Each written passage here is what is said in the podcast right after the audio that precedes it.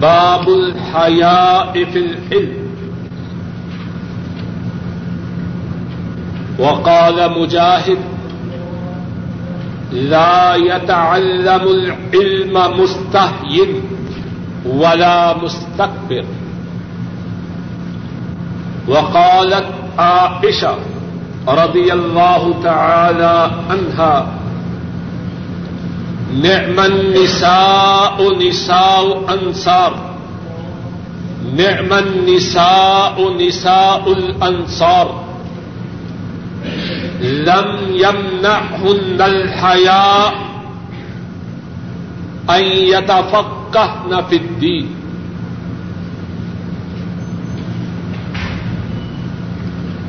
باب ہے اس بارے میں کہ علم کے حاصل کرنے میں شرم کرنا، علم کے حاصل کرنے میں حیا کرنا۔ حضرت مجاہد راہ محلہ فرماتے ہیں، شرم کرنے والا اور تکبر کرنے والا علم کو نہیں سیکھ سکتا۔ اور حضرت عائشہ رضی اللہ تعالی عنہا، انہوں نے فرمایا،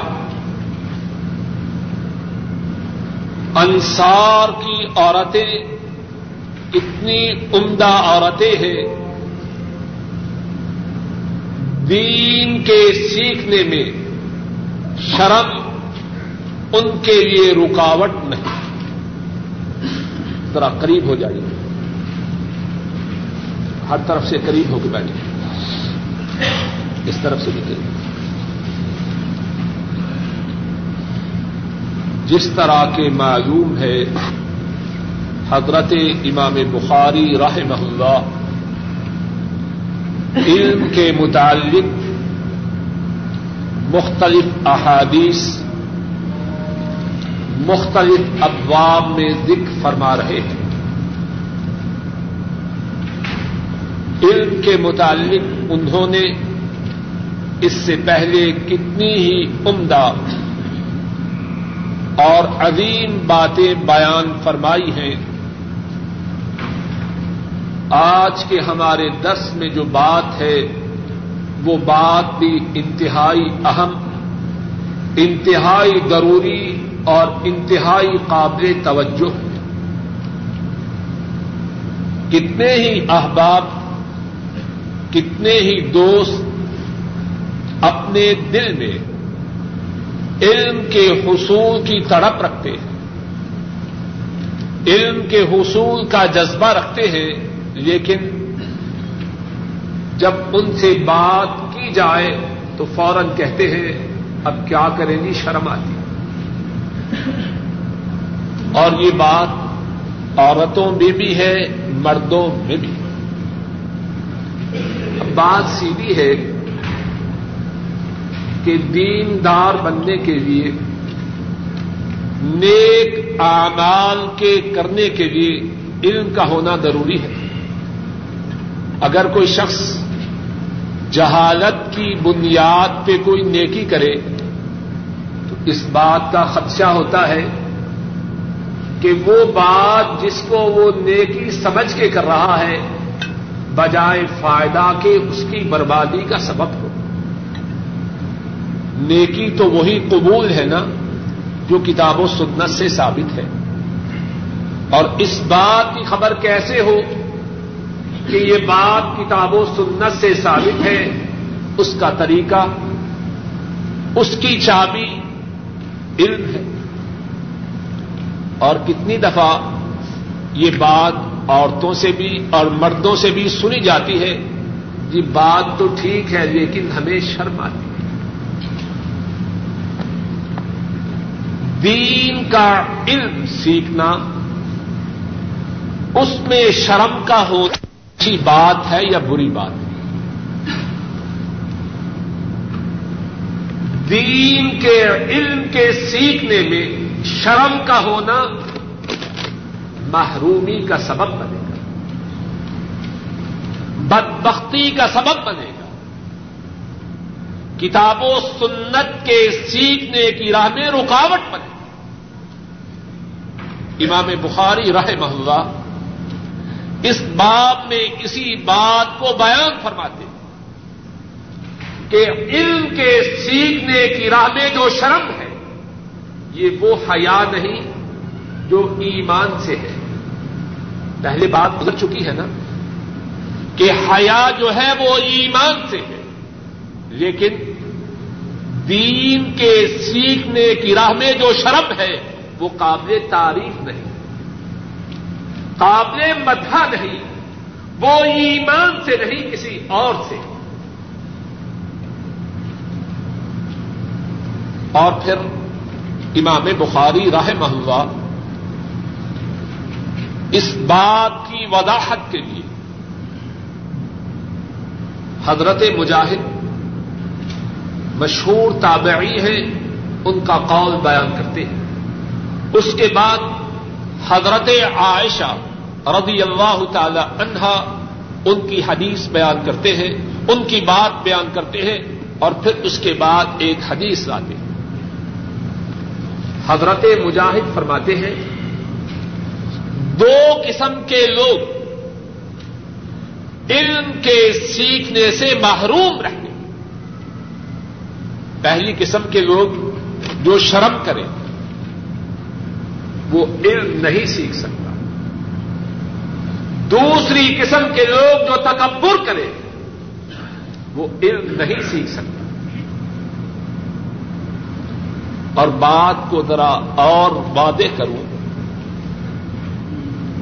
اللہ کے فضل و کرم سے کتنے مرد اور کتنی عورتیں دروس میں شرکت کرتے ہیں، دین کے قریب ہوتے ہیں، لیکن ان کا قرآن کریم کا پڑھنا غلط ہے۔ کتنے ایسے ہیں کہ انہیں نماز کا ترجمہ بھی معلوم نہیں۔ اب ان کے دلوں میں تڑپ موجود ہے، لیکن کہتے ہیں جی شرم آتی۔ ہے ان بہنوں اور بھائیوں کو سوچنا چاہیے، کیا ان کی عظمت، ان کا مقام حضرات صحابہ سے زیادہ ہے؟ حضرات صحابہ جب مسلمان ہوئے تو کتنے ایسے تھے؟ ان کی عمریں چالیس سال سے زیادہ تھی۔ اور کتنے ایسے تھے؟ جن کی عمر پچاس سال سے زیادہ تھی۔ اور کتنے ایسے تھے کہ ان کی عمریں اس سے بھی زیادہ تھی کیا ان کی عمر کے زیادہ ہونے نے دین کے سیکھنے سے ان کو روکا؟ ایسی بات نہیں۔ صحیح بخاری میں ایک مقام پہ ہے، حضرت عبد الرحمان ابن عوف رضی اللہ تعالی عنہ۔ اور جانتے ہیں آپ وہ کون ہیں؟ ان دس صحابہ میں سے ایک ہے جن کا نام لے کے رسول کریم صلی اللہ علیہ وسلم نے جنت کی بشارت دی تھی۔ آشرا مبشرہ میں سے ایک ہے۔ اور پتا ہے قرآن کریم کس سے پڑھا کرتے تھے؟ عبد اللہ ابن عباس، جن کی عمر آ، حضرت صلی اللہ علیہ وسلم کی ہجرت کے وقت تین سال تھی اور جو آپ کے نبوت کے ملنے کے قریب آٹھ سال بعد پیدا ہوئے۔ اور آپ کے انتقال کے وقت ان کی عمر قریب تیرہ یا چودہ سال تھی عبد الرحمان ابن عوف عبد اللہ ابن عباس سے قرآن کریم پڑھا کر۔ کہاں عبد الرحمان ابن عوف؟ عبد اللہ ابن عباس، اس میں کوئی شک نہیں۔ ان کا مقام و مرتبہ بہت بلند ہے، لیکن اس کے باوجود عبد الرحمان ابن عوف ان کے مرتبہ کے برابر تو نہیں۔ عبد الرحمان ابن عوف ان دس خوش نصیب صحابہ میں سے ایک ہے جن کا نام لے کر رسول کریم صلی اللہ علیہ وسلم نے جنت کی بشارت دی۔ اور عبداللہ ابن عباس ان سے عمر میں بہت چھوٹے، لیکن صحیح بخاری کی ایک روایت میں ہے۔ عبداللہ ابن عباس فرماتے ہیں، میں کتنے صحابہ کو قرآن کریم پڑھایا کرتا اور انہی میں سے ایک عبد الرحمان ابن عوف رضی اللہ تعالی عنہ بھی۔ کچھ بات واضح ہوئی کہ نہیں؟ وہ بہنیں، وہ بھائی جن کو اللہ نے دین کی سمجھ اب ادا فرمائی ہے، اللہ کی اس نعمت پہ اللہ کا شکریہ ادا کریں۔ اور دوسری بات یہ ہے اگر اس کے ساتھ ان کو اللہ نے دین کی طرف دی ہے، اب دین کی باتوں کے سیکھنے میں شرم نہ کریں۔ عورتیں ان بہنوں سے جو ان سے زیادہ دین کی سمجھ رکھتی ہیں، ان سے دین کی باتیں سمجھیں۔ قرآن کریم پڑھیں، قرآن کریم کا ترجمہ پڑھیں احادی سے مبارکہ کی چھوٹی چھوٹی کتابیں پڑھیں۔ اور اللہ کے فضل و کرم سے۔ اللہ کی کتنی کرم نوازی ہے کہ یہاں ایسی ہماری مسلمان بہنیں موجود ہیں جو قرآن کریم بھی پڑھا سکتی ہیں اور احادیث شریفہ کی چھوٹی چھوٹی کتابیں بھی پڑھا سکتی ہیں۔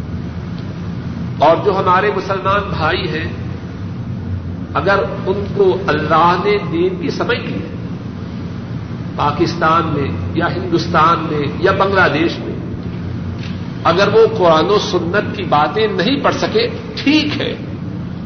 وقت گزر گیا، لیکن اب قرآن و سنت کے سیکھنے میں شرم کو رکاوٹ نہ بننے دیں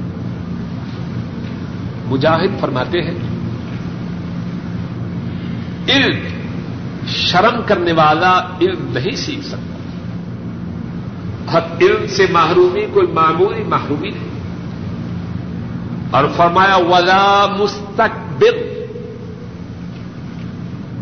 جو تکبر کرنے والا ہے، وہ بھی علم سے محروم رہتا ہے۔ اور اس طرح میرے وہ بھائی توجہ دے، جن کو طالب علم کہا جاتا ہے۔ میں بھی اس میں شامل ہوں اور باقی بھائی بھی شامل ہیں۔ اگر اللہ نے ان کو چند ایک باتوں سے آگاہ کر دیا ہے وہ اپنے تئی، ابن تیمیہ، ابن قیم شیخ الاسلام نہ سمجھے۔ اس بات کو سمجھ لیں اور اچھی طرح سمجھ لیں میں اور آپ جو کچھ جانتے ہیں، اس کی حیثیت، اس کے مقابلہ میں بہت کم ہے جو ہم نہیں جانتے۔ اگر کوئی شخص اپنے متعلق یہ سمجھے کہ وہ بہت کچھ جانتا ہے، اس کی جہالت، اس کی حماقت، اس کی بے وقوفی کے لیے اس سے بڑی اور اس سے بڑی اور کوئی دلیل نہیں ہو سکتی۔ گزشتہ دروس میں ہم ایک حدیث پڑھ چکے ہیں۔ شاید آپ کو یاد ہے کہ ماشاء اللہ بھول چکے ہیں۔ خد اور موسا علیہ السلام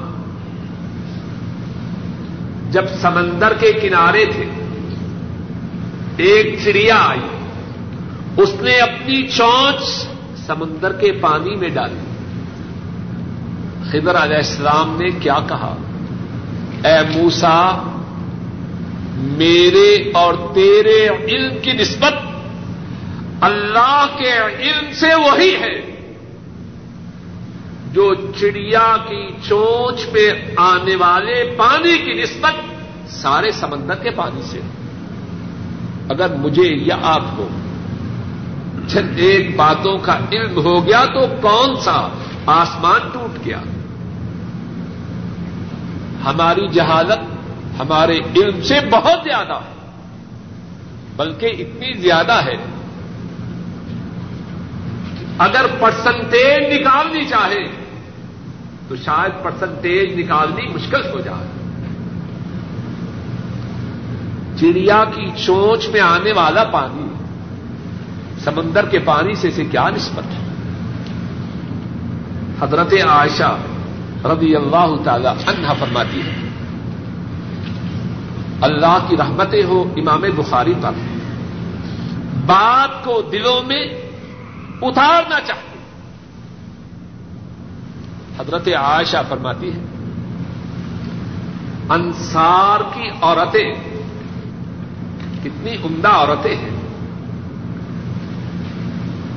دین کی سمجھ حاصل کرنے کی راہ میں شرم، ان کے لیے رکاوٹ نہیں۔ انصار اتنے پیارے لوگ ہیں اور پیارے کیوں نہ ہوں؟ جن کا نام ہی انصار ہے۔ مدد کرنے والے، کس کی مدد کرنے والے؟ ان کی مدد کرنے والے اور ان کے ساتھیوں کی مدد کرنے والے جن ایسا اللہ کی مخلوق میں کوئی نہیں۔ نہ ان سے پہلے، نہ ان کے زمانے میں اور نہ قیامت تک۔ انصار کتنے پیارے ہیں۔ اور ان کی باتیں، ان کی خصلتیں، ان کے اوساف کتنے پیارے ہیں۔ اللہ نے چاہا تو کسی وقت ان کے متعلق تفصیل سے عرض کریں۔ گے اور اب بات جو عرض منہ اب جو بات منہ میں آئی ہے، کہتے جاؤں، انصار کی محبت، ایمان کی علامت ہے۔ اور ان سے بخش نفاق کی نشانی۔ انہی انصار کی خوبیوں میں جو خوبیاں تھیں، انصار کی عورتیں دین کے معاملہ کے سمجھنے میں شرم نہ کرتی۔ اور شرم کیوں کرے وہ دین کو اپنی زندگیوں میں جاری و ساری کرنا چاہتے اپنے زندگیوں میں دین کی حکمرانی چاہتی تھی، اب دین کو سمجھے ہی کہ نہیں؟ تو دین کو اپنی زندگیوں میں جاری و ساری کیسے کریں اور اس کے بعد امام بخاری راہ محلہ ایک حدیث آتے ہیں بڑی عبد الباری صاحب۔ قال حدثنا محمد بن سلام۔ قال اخبرنا ابو معاويه قال حدثنا هشام عن أبيه عن زينب ابنة أم سلمة رضي الله تعالى عنها. عن أم سلمة رضي الله تعالى عنها قالت جاءت أم سليم رضي الله تعالى عنها الى رسول اللہ صلی اللہ علیہ وسلم. فقالت یا رسول اللہ ان اللہ لا يستحي من الحق. فهل على المرأة من غسل اذا احتلمت؟ قال النبي صلى الله عليه وسلم اذا رأت الماء فغطت ام سلمہ تعنی وجہها وقالت یا رسول اللہ صلی اللہ علیہ وسلم، وتحتلم المرأة؟ قال، نعم تربت يمينك. فبما يشبهها ولدها.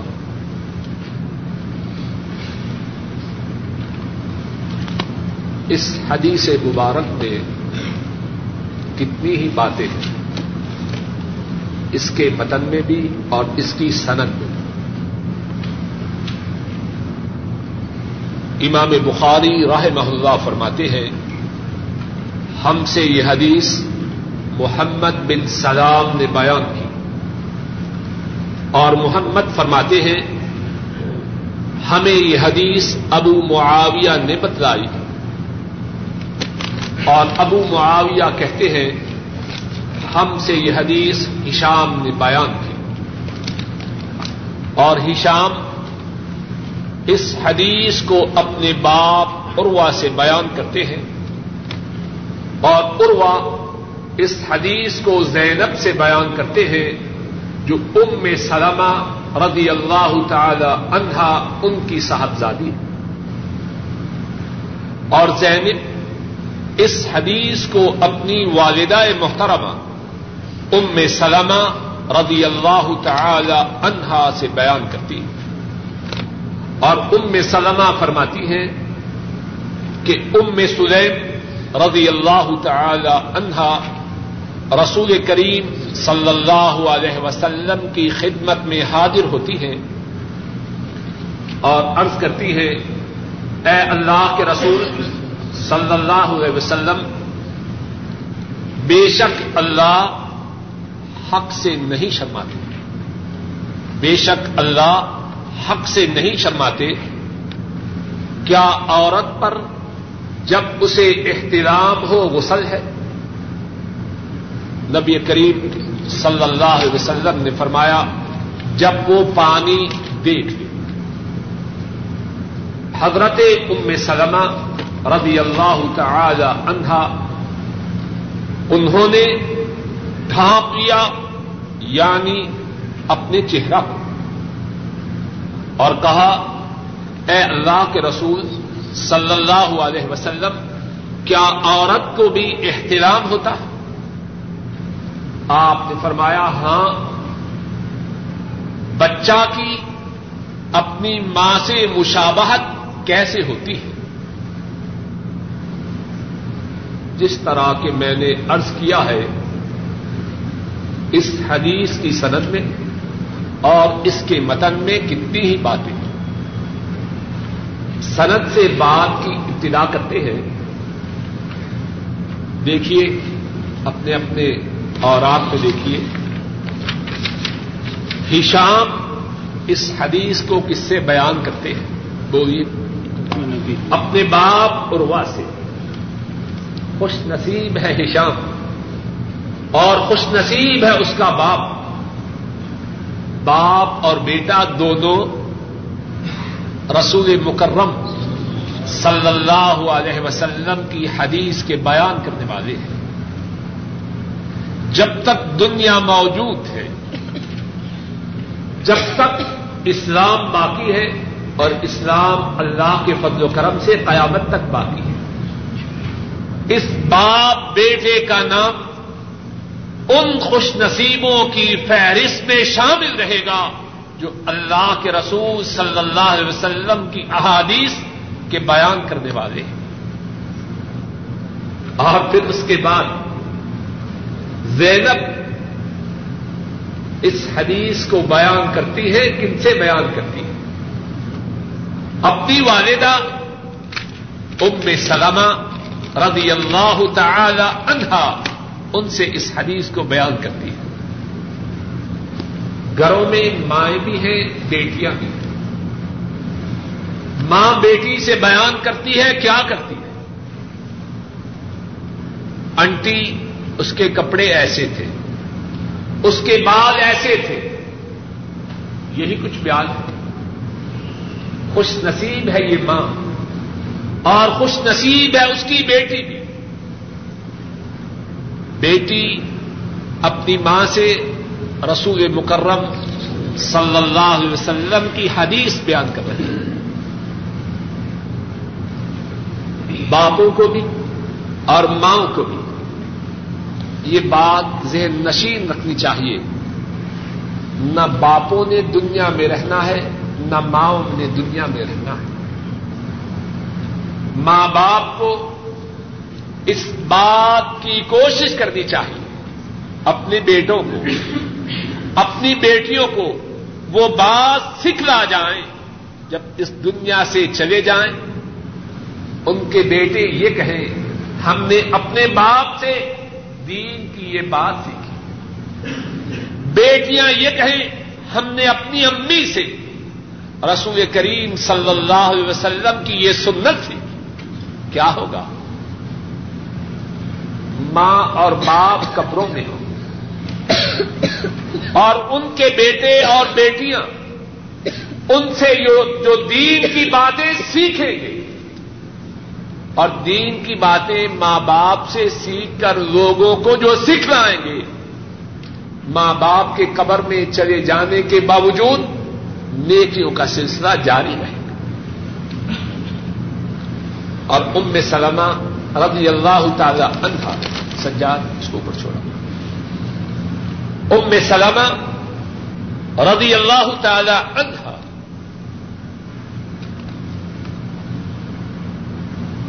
اس حدیث کو بیان کرتی ہے کہ ام سلیم رضی اللہ تعالی عنہ وہ نبی مکرم صلی اللہ علیہ وسلم کی خدمت میں حاضر ہوتی ہے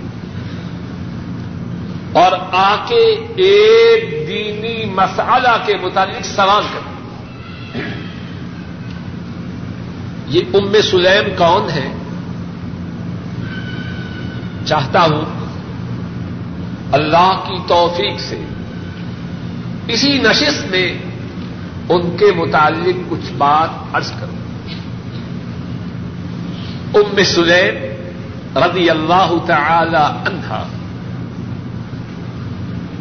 رسول کریم صلی اللہ علیہ وسلم کے خادم خاص، حضرت انس رضی اللہ تعالی عنہ، ان کی امائے محترمہ ہے ان کی والدہ محترمہ ہے اور اسی پہ بس نہیں۔ ام سلیم رضی اللہ تعالی عنہا شاید بہت سے ساتھیوں کو معلوم نہیں۔ یہ رسول کریم صلی اللہ علیہ وسلم کی خالہ ہے امام نبوی راہ اللہ شرح نبوی میں بیان کرتے ہیں۔ کہ ام سلیم اور ام حرام دو بہنیں ہیں۔ ام حرام اور ام سلیم دو بہنیں ہیں۔ اور یہ دونوں بہنیں رسول کریم صلی اللہ علیہ وسلم کی خالہ تھی اور یا تو ردائی خالہ تھی دودھ کی خالہ تھی یا یہ دونوں خالہ تھی آپ کے والد محترم حضرت عبداللہ کی۔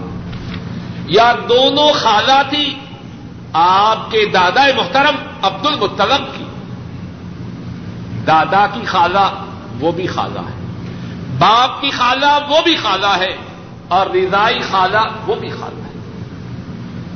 بات کا خلاصہ یہ ہے، ام سلیم، آ حضرت صلی اللہ علیہ وسلم کی خالہ ہوتی۔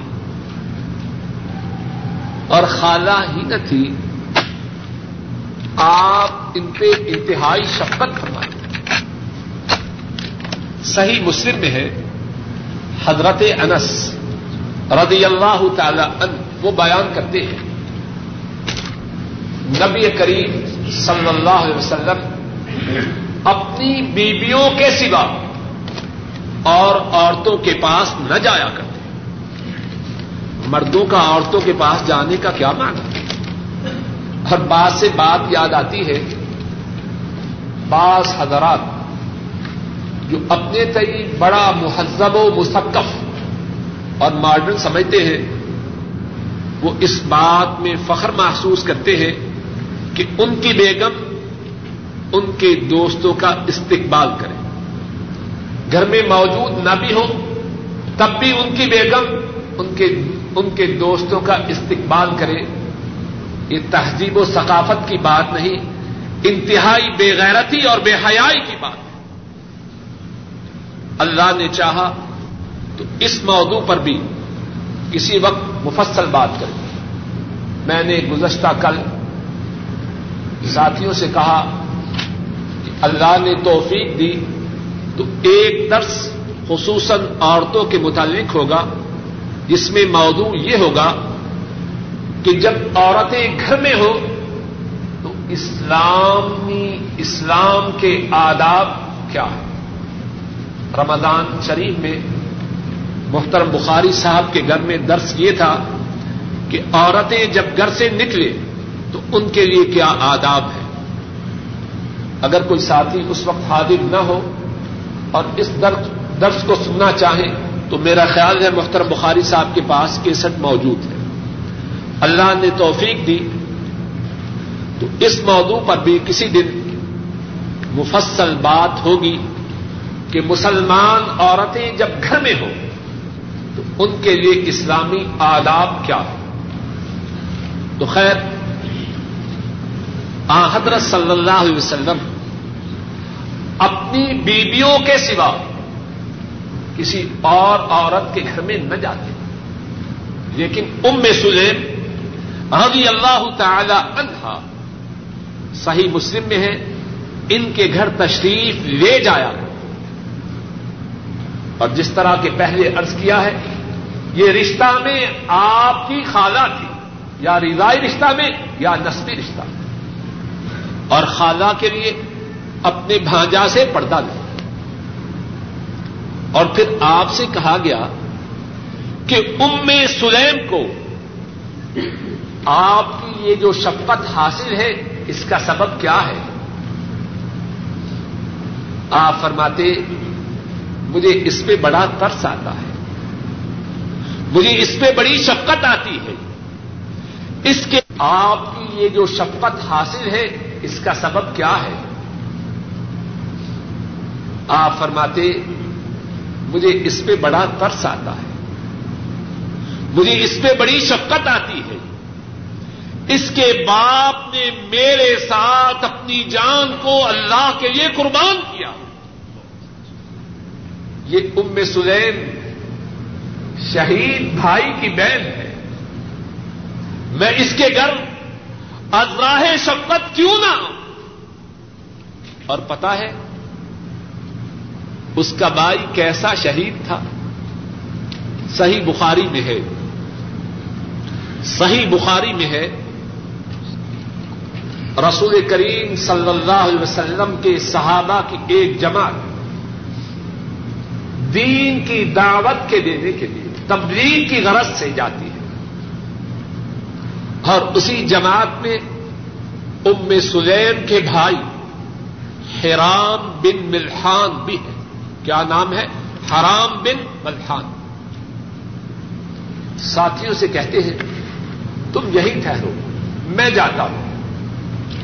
دین کی جا کے دعوت دیتا ہوں، اگر انہوں نے قبول کیا، سب آ جانا اگر قبول نہ کیا، کوئی نقصان پہنچا، کوئی گگن پہنچی، وہ مجھے پہنچے، تمہیں نہ پہنچے۔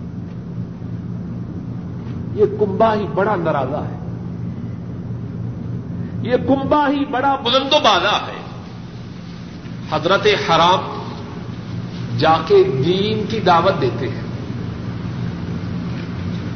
ایک بد نصیب ان کو پیچھے سے نیزا مارتا ہے۔ ایک طرف سے نیزا لگتا ہے، دوسری طرف سے نکل جاتا ہے۔ اور اس پہ بس نہیں۔ اس وقت ان کی زبان پہ کیا الفاظ ہے فوس تو رب بن کعبہ کعبہ کے رب کی قسم، میں کامیاب و کامران ہو گیا۔ کہنے کو اور سننے کو بات آسان ہے۔ ہم تو وہ ہیں۔ موت کا نام سن کے ہی خون خشک ہوتا ہے۔ اور یہ وہ ہے، موت آ چکی۔ جان نکل رہی ہے اور زبان پہ یہ الفاظ ہیں، فست و رب بل کعبہ کے رب کی قسم، میں اپنی جان کو اللہ کی راہ میں قربان کر کے کامیاب و کامران ہو گیا۔ یہ ام سلیم اسی بھائی کی بہن ہے۔ اور نبی مکرم صلی اللہ علیہ وسلم اس پر جو خصوصی شفقت فرماتے ہیں، اس کا سبب یہ بیان فرماتے ہیں کہ اس کا اس کا بھائی وہ ہے جس نے اسی مشن کے لیے اپنی جان کو قربان کیا ہے، جو مشن میرا ہے۔ اور یہ ام سلیم وہ ہے نبی مکرم صلی اللہ علیہ وسلم ان کے گھر میں آ کے آرام فرماتے ہیں۔ ان کی باتیں کتنی ہی زیادہ ہیں۔ صحیح مسلم میں ہے۔ آ حضرت صلی اللہ علیہ وسلم ان کے گھر میں آرام فرما رہے۔ ہیں جس میں مبارک سے پسینہ گر رہا ہے۔ ام سلیم اس پسینے کو جمع کر کے شیشی میں ڈال رہی آ، حضرت صلی اللہ علیہ وسلم فرماتے ہیں، اے ام سلیم اس پسینہ کو کیا کرو گی؟ عرض کرتی ہے اس پسینہ کو اپنی خوشبو میں شامل کریں۔ گے آپ کا پسینہ بہترین خوشبوؤں میں سے خوشبو ہے۔ اور ہماری خوشبوؤں کی جو خوشبو ہے، وہ آپ کا پسینہ ہے۔ آ، حضرت صلی اللہ علیہ وسلم کو اس کمبا سے بڑا پیار ہے۔ اسی کمبا سے پیار کیوں نہ ہو، اس کمبا کی، اسلام کے لیے۔ حضرت صلی اللہ علیہ وسلم کے لیے بڑی قربانی یہی ام سلیم۔ آ حضرت صلی اللہ علیہ وسلم مدینہ طیبہ ہجرت کر کے تشریف لاتے۔ اب کیا ہے؟ اپنے ننے منہ صاحب انس ان کے ہاتھ کو تھامے ہوئے ہیں۔ آ حضرت صلی اللہ علیہ وسلم کی خدمت میں حاضر ہوتی عرض کرتی ہے اے اللہ کے رسول، صلی اللہ علیہ وسلم، مدینہ کے جتنے مسلمان ہیں، انہوں نے آپ کی خدمت میں تحفے پیش کیے۔ آپ کی خدمت میں ہدیے پیش کیے ہیں۔ میں نے جو کچھ میرے پاس ہے اس میں دیکھا۔ میرے پاس تو کچھ بھی نہیں۔ میں نے چاہا یہی میرا نور نظر، یہی میرا لخت جگر، جو انس ہے، وہ میں آپ کی خدمت میں پیش کروں۔ فل یا تم کا ماں بدا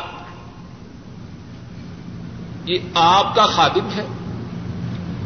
آپ کا ملازم ہے۔ آپ کا نوکر ہے۔ اور آپ کی نوکری کے لیے، آپ کی خدمت کے لیے میری طرف سے کوئی شک نہیں۔ یہ آپ کی ویسے ہی خدمت کرے گا جس طرح آپ پسند فرمائیں۔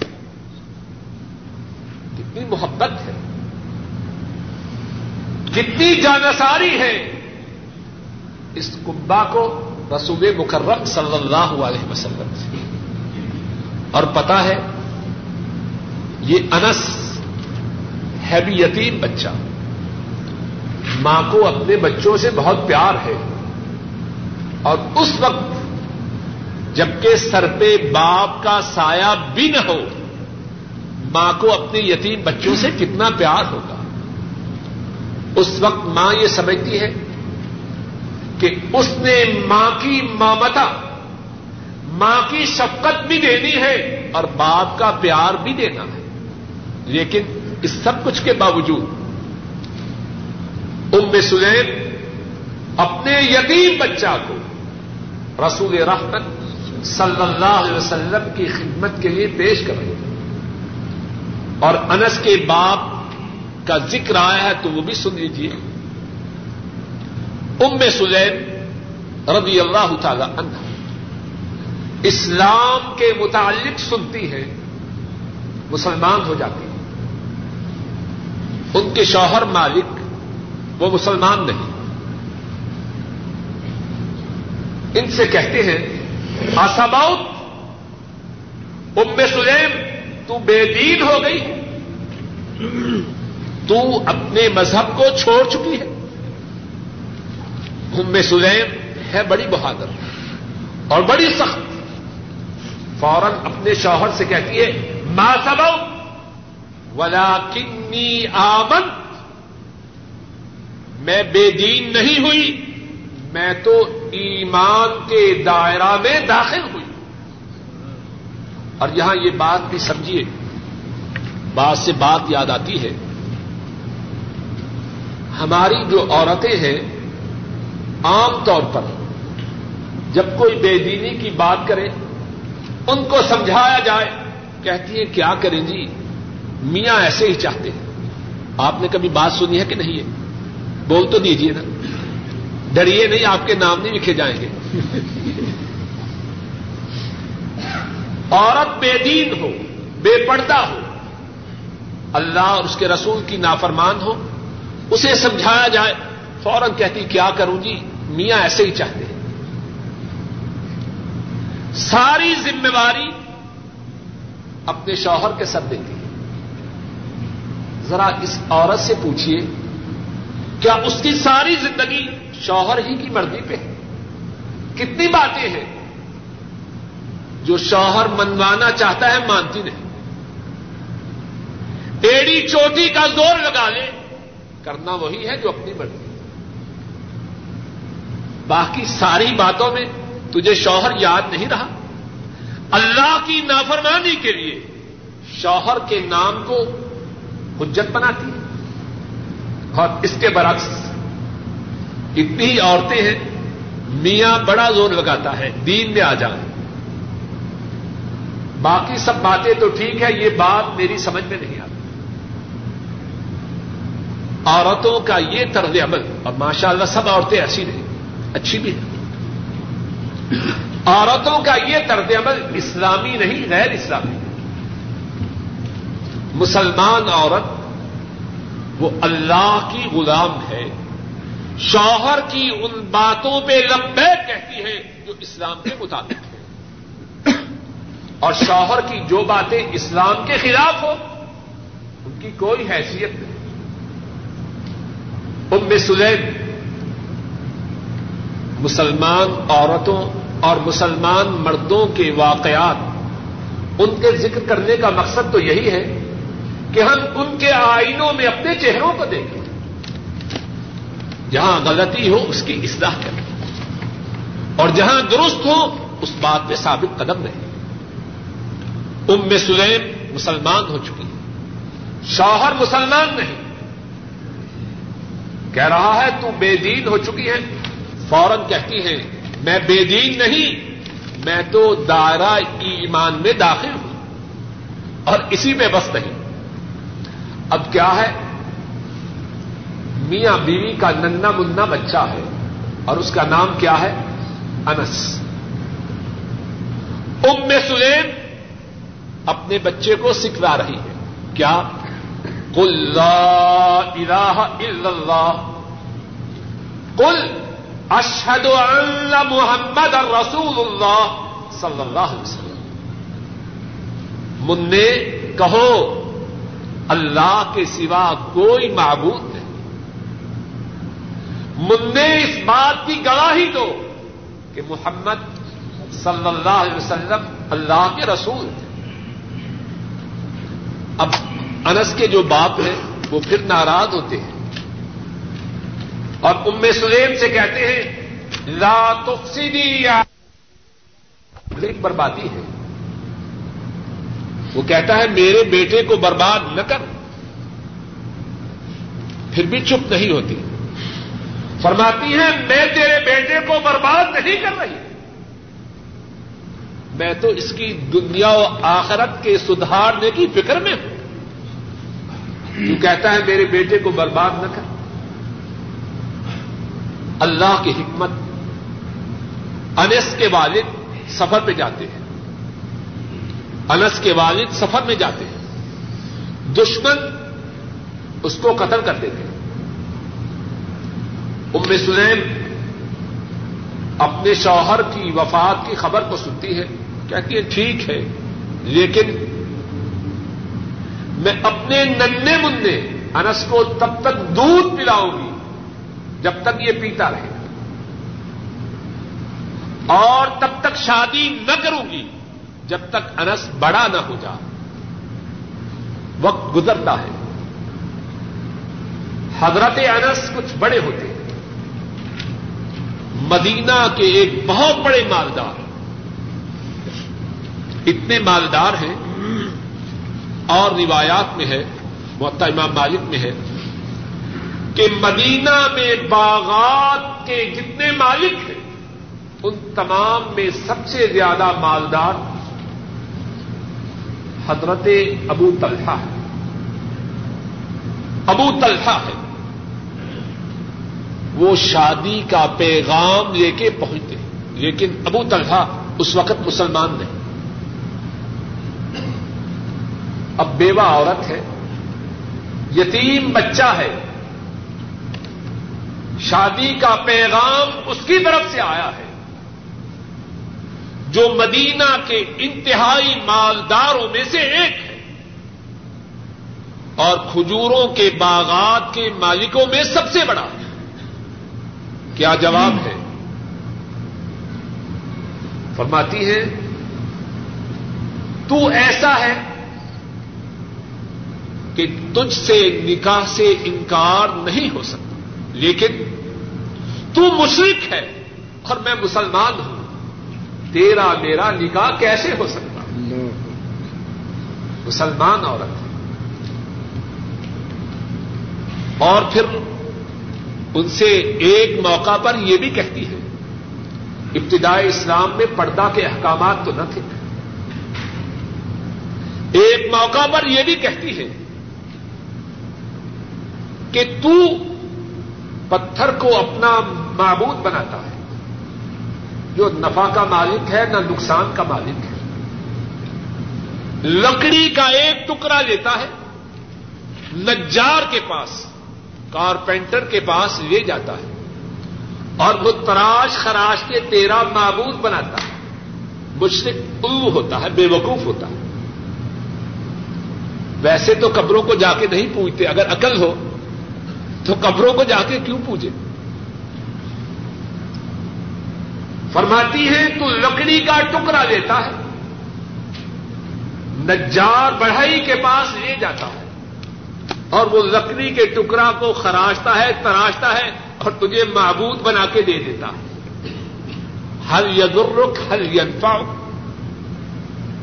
یہ جو لکڑی کا بنایا ہوا معبود ہے تجھے کوئی نفع نقصان دیتا ہے؟ ابو طلحہ چلے جاتے ہیں، پھر واپس آتے ہیں۔ کہتے ہیں، تیری جو بات ہے میرے دل میں اتر گئی۔ فرماتی ہے کہ پھر میں تجھ سے نکاح کے لیے تیار ہوں۔ اگر تو کفر کو چھوڑ رہا ہے، اسلام کو قبول کر رہا ہے، میں تیری بیوی بننے کے لیے تیار ہوں۔ اور سن، میرا جو حق مہر ہے، میرا جو حق مہر ہے، وہ تیرا اسلام ہے۔ تیرے اسلام کے علاوہ مجھے اور کسی حق مہار کی ضرورت نہیں۔ اور حضرت ثابت فرماتے ہیں کہ ہم نے دنیا میں کوئی ایسی عورت نہ دیکھی جس کا حق مہر ام سلیم کے حق مہر سے زیادہ عمدہ ہو۔ اس سے زیادہ عمدہ حق مہر کیا ہوگا؟ ام سلیم کا حق مہر ان کے شوہر ابو طلحہ کا اسلام۔ یہ ام سلیم ان کی کتنی باتیں ہیں؟ یہی ام سلیم انتہائی جرات پر انتہائی بہادر صحیح مسلم میں ہے غزبہ ہنین میں ام سلیم رضی اللہ تعالی عنہا اپنے ہاتھ میں خنجر لیے ہوئے، اپنے ہاتھ میں خنجر لیے ہوئے۔ ابو طلحہ، ان کے شوہر محترم جو مسلمان ہو چکے ہیں، نبی مکرم صلی اللہ علیہ وسلم سے عرض کرتے ہیں، اے اللہ کے رسول، آپ نے ام سلیم کو دیکھا ہے، اس کے ہاتھ میں خنجر ہے۔ آپ فرماتے ہیں، یا ام سلیم ماہد خنجر اے ام سلیم، یہ خنجر کیسے ہے؟ عرض کرتی ہیں اے اللہ کے رسول صلی اللہ علیہ وسلم، اتخذت هذا الخنجر لو دنا منی مشرکن، لبقرت به بدنا اے اللہ کے رسول صلی اللہ علیہ وسلم، میں نے یہ خنجر اس لیے لیا ہے، اگر کوئی مشرق میرے قریب آیا، اس کے پیٹ کو چاک کر دوں۔ ایسی مسلمان نہیں۔ جو کسی زیادتی کو قبول کرے۔ فرماتی ہے، اگر مشرق میرے قریب پھٹکا اس کے پیٹ کو چھاک کر دوں گی۔ نبی کریم صلی اللہ علیہ وسلم مسکرا دیتے اور پھر عرض کرتی ہے، اے اللہ کے رسول صلی اللہ علیہ وسلم، یہ مکہ والے جن کو آپ نے معافی دی ہے، فتح مکہ میں پتہ نہیں آپ کو یاد ہے کہ نہیں۔ فتح مکہ میں آ، حضرت صلی اللہ علیہ وسلم نے مکہ والوں کو معاف کیا۔ عرض کرتی ہیں، جنگ ہنین میں ابتدا میں جو شکست ہوئی ہے، ان کی وجہ سے ہوئی ہے۔ ان تمام کو قتل کر دی تھی۔ ان کے بھاگنے کی وجہ سے، کیونکہ وہ مسلمانوں کے ساتھ شریک تھے۔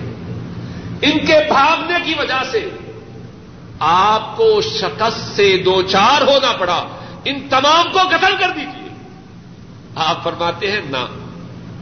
ان اللہ کفا و احسن۔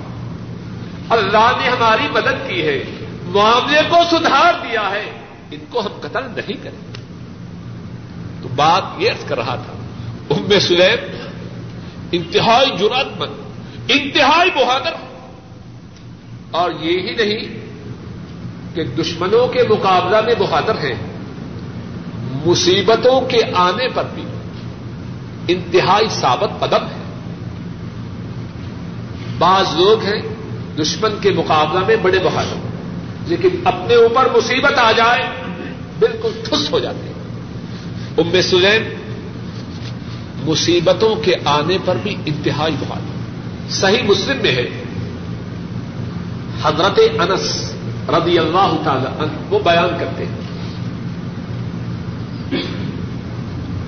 ام سلیم، ان کا ایک بیٹا تھا۔ ابو طلحہ، ان کا صاحبزادہ۔ ام سلیم، ان کا صاحبزادہ۔ بیمار تھا۔ ابو طلحہ گھر سے باہر تھے۔ بیٹا فوت ہو جاتا ہے۔ ابو طلحہ واپس آتے ہیں۔ ان کے واپس آنے سے پہلے ام سلیم تمام اہل خانہ کو کہتی ہے، کوئی میرے شوہر کو ہمارے بیٹے کے فوت ہونے کے متعلق نہ بتلا۔ ذرا غور کیجیے بات کہنے اور سننے کو آسان ہے۔ بیٹا فوت ہو جائے عورتیں تو عورتیں، مردوں کے ہوش و حواس ٹھکانے نہیں رہتے۔ یہ ماں ہے۔ اس کی عقل، اس کی سمجھ، اس کا حوصلہ، اس کی قوت برداشت۔ کتنی ابھی گھر والوں سے کہہ رہی ہے، ابو طلحہ میرے شوہر کے آنے پر کوئی گھر والا ان کو بیٹے کے وفات بیٹے کی وفات کے متعلق نہ بتلا میں جانوں، وہ جانوں اب ظاہر ہے کہ جو عورت ایسی ہو، اس کی گھر والے بات مانتے ہوں گے کہ نہ مانتے ہوں ان کی جو شخصیت ہے وہ ہمارے سامنے ہے۔ ابو طلحہ آتے ہیں، پوچھتے ہیں بیٹا کیسے ہے؟ فرماتی ہے ہوا اس کا نو مما کان وہ پہلے سے زیادہ اطمینان و سکون میں جب اللہ دین دے تو اس کے ساتھ عقل بھی عطا فرماتے ہیں. اور دین کا مزہ ہی تب ہے جب ساتھ عقل بھی ہو. کتنی عمدہ بات ہے، جھوٹ بھی نہیں، اور مقصد بھی پورا ہو گیا. ہوا اسکن و مما کان وہ پہلے سے زیادہ اطمینان و سکون میں ابو طلحہ سمجھتے ہیں، بیٹا تندرست۔ ام سلیم اپنے شوہر کے سامنے کھانا پیش کرتی زیب و زینت سے ہے اس دیواجی تعلقات قائم ہوتے ہیں۔ جب سب معاملات سے فارغ ہوتے ہیں ام سلیم اپنے شوہر سے کہتی ہیں، میں آپ سے ایک مسئلہ دریافت کرنا چاہتی ہوں۔ آپ سے ایک بات پوچھنا چاہتی ہوں۔ اور وہ بات یہ ہے کہ اگر کسی قوم کے لوگ، اگر کسی قوم کے لوگ گھر والوں کے پاس امانت رکھے انہیں وہ امانت ان کے مانگنے پر واپس کرنی چاہیے یا نہ کرنی چاہیے؟ بات سمجھ میں آ رہی ہے؟ اگر کوئی قوم کسی گھر والوں کے پاس امانت رکھے، مطالبہ پر وہ امانت واپس کرنی چاہیے یا نہ کرنی چاہیے؟ ابو طلحہ فرماتے ہیں، واپس کرنی چاہیے۔ فرماتی ہیں فاحتا سے ایک نب تیرا بیٹا اور میرا بیٹا، جو اللہ کی طرف سے ہمارے یہاں امانت تھی، وہ اللہ نے امانت واپس مانگی۔ اب اس امانت کے اٹھ جانے پر صبر کر اور اللہ سے ثواب کو حاصل کر۔ ابو طلحہ باپ غصے میں آتے ہیں، ناراض ہوتے ہیں۔ عجب عورت ہے۔ میرا نور نظر، میرا لخت جگر دنیا سے جا چکا ہے اور تو نے مجھے کھانا کھلایا۔ اس دیوالی تعلقات میں کچھ بتلایا ہی ناراض ہوتے ٹھیک ہے۔ صبح ہوتی ہے، شکایت لے کے پہنچتے ہیں۔ کہاں؟ رحمت دو عالم صلی اللہ علیہ وسلم کی عدالت ہمارے ہاں یہ ماجرا ہوا ہے۔ اور بیوی نے میرے ساتھ یہ معاملہ کیا ہے۔ آ حضرت صلی اللہ علیہ وسلم اسی وقت دعا کرتے ہیں۔ اور دعا کرنے سے پہلے پوچھتے ہیں، تم نے اس دیواجی تعلقات قائم کی؟ عرض کرتے ہیں ہاں۔ اللہ سے دعا کرتے ہیں بارک اللہ فی لئی رت اللہ تمہاری رات میں برکت ادا فرما۔ وقت گزرتا ہے۔ رسول کریم صلی اللہ علیہ وسلم ایک سفر میں وقت گزرتا ہے۔ رسول کریم صلی اللہ علیہ وسلم ایک سفر میں ہے۔ اور اسی سفر میں آپ کے ساتھ ساتھی بھی ہیں اور انہی ساتھیوں میں ابو طلحہ بھی ہے اور ام سلیم بھی اور بات سننے سے پہلے پھر کہوں، ہم کچی پکی بات کے قائل نہیں۔ صحیح مسلم میں یہ واقعہ ہے صحیح مسلم میں یہ واقعہ۔ آ، حضرت صلی اللہ علیہ وسلم سفر میں ہے آپ کے کچھ ساتھی آپ کے شریک سفر ہیں۔ اور انہی میں ابو طلحہ بھی ہے اور ان میں سلیم بھی ہے آ حضرت صلی اللہ علیہ وسلم واپس تشریف لاتے ہیں۔ مدینہ طیبہ کے قریب پہنچتے ہیں۔ رات کا وقت ہے اور آپ کا طریقہ مبارک ہے کہ جب رات کا وقت ہو، مدینہ طیبہ میں داخل نہیں ہوتے والد السلام۔ مدینہ طیبہ میں داخل نہیں ہوتے۔ شہر سے باہر ہی ٹھہر جاتے ہیں۔ میری طرف توجہ۔